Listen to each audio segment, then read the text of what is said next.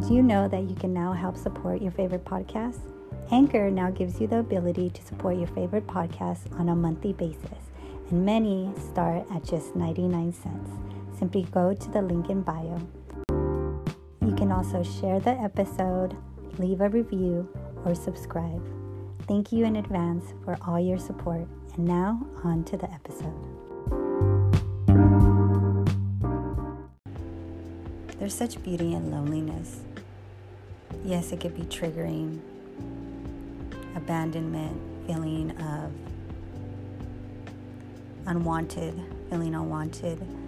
Your shadow self can come up. Things that you've been avoiding, you can no longer avoid. But then those are also the things that can become beautiful. You start to understand that you always have someone and that someone is you or your higher power, whatever that may be that you believe in. And you start to realize that you are never alone. You get all these signs, people show up, people that you never thought would show up, perfect strangers just telling you just the right thing or the right story that you needed to to hear. You learn to face your fears you change your thoughts about those fears. Your perspective changes. You start to heal. You start to recover. You learn to start forgiving yourself and others for the mistakes you think you made. You start to have more gratitude and you're grateful that you have that time to work on yourself. You become more self reliant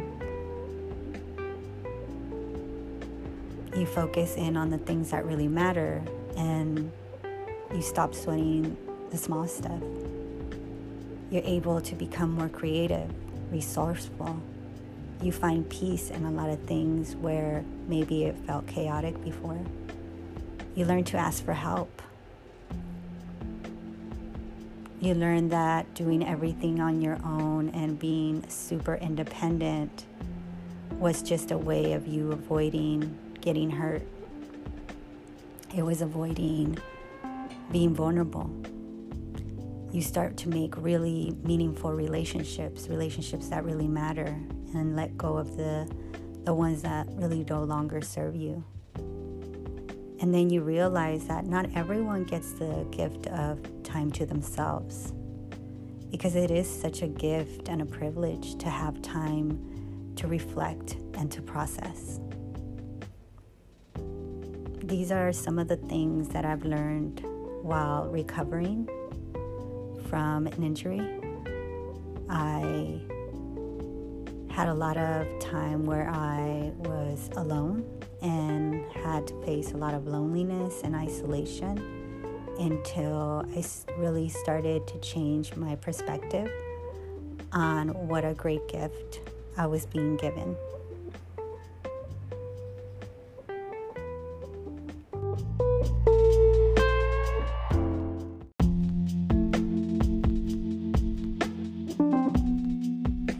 Speaking of reflection, here are some journal prompts that really help me. What are some thoughts that you may be thinking about all the time? Where do they come from? Is it your ego or your soul? Are they healthy or toxic? Are they good for growth or healing? Are they continuous? Can you let them pass, or do you think you maybe need to look at them, deal with them, and then let them go?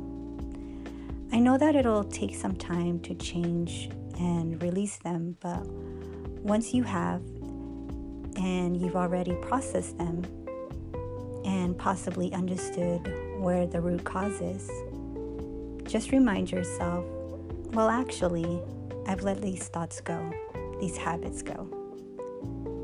It doesn't happen overnight. Self reflection is so helpful because you get to know yourself. But then you also understand that it's a it's a daily job to work on yourself. And then one day you realize that those thoughts don't even come up anymore and they seem so distant and in the past.